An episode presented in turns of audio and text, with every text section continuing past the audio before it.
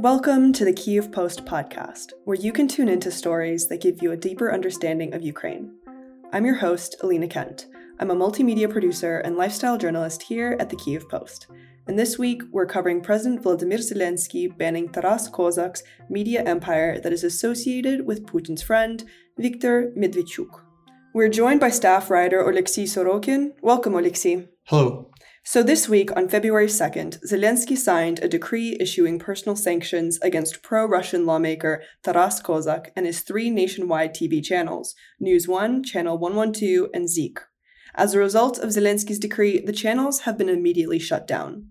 Zelensky's decree enforced the sanctions uh, drawn on by the National Security and Defense Council of Ukraine earlier the same day yes, the sanctions mean a five year restriction on financial operations, freezing of assets, uh, the nullification of all permits and licenses issued to lawmaker Kozak and the companies he owns.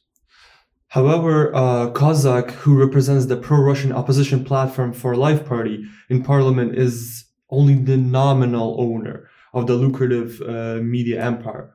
Uh, while the real owner uh, is believed to be uh, Viktor Medvedchuk, who's the leader of the opposition platform. He's also a close friend of Russian President Vladimir Putin, and in fact, uh, Putin is the godfather of Medvedchuk's daughter.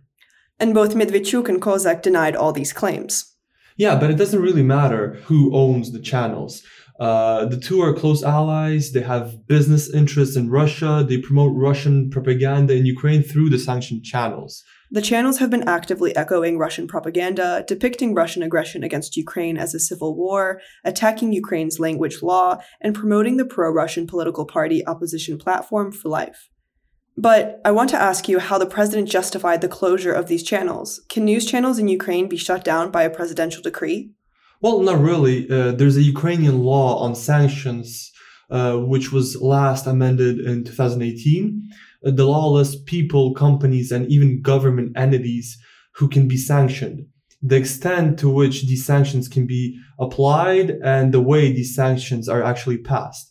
So basically, the National Security and Defense Council is the body uh, which rules on the need to introduce sanctions uh, well, the president has to either support or decline the council's recommendation. As for the justification, uh, in sanction law, there's a clause that a Ukrainian citizen can be sanctioned if he or she acts under orders uh, from a foreign uh, citizen or foreign entity, or if this person sponsors terrorism. As for Kozak, there's several justifications as to why he could have been sanctioned. Uh, first, uh, Kozak can be sanctioned for doing business in Russian occupied territories. That's what the Ukrainian uh, medias are alleging right now. Second, uh, he can be sanctioned for receiving money from Russia or acting on behalf of Russia. Either way, the sanctions would be legal according to Ukrainian law. Media companies owned by Kozak have been sanctioned separately, meaning that even if they switch ownership right now, they'll still be under sanctions. The reason this is so dangerous is that these channels that have been actively echoing Russian propaganda received 5% of Ukrainian TV viewership in 2019. They have also been among the most watched news channels in Ukraine. Now we expect that pro Russian lawmakers will obviously appeal in court. Uh, they say it's censorship.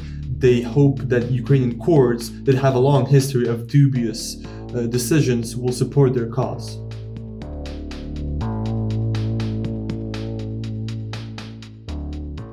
That was this week's episode of the Kyiv Post podcast. I'm your host, Alina Kent. You can subscribe to our podcast on all streaming platforms and follow along on our website.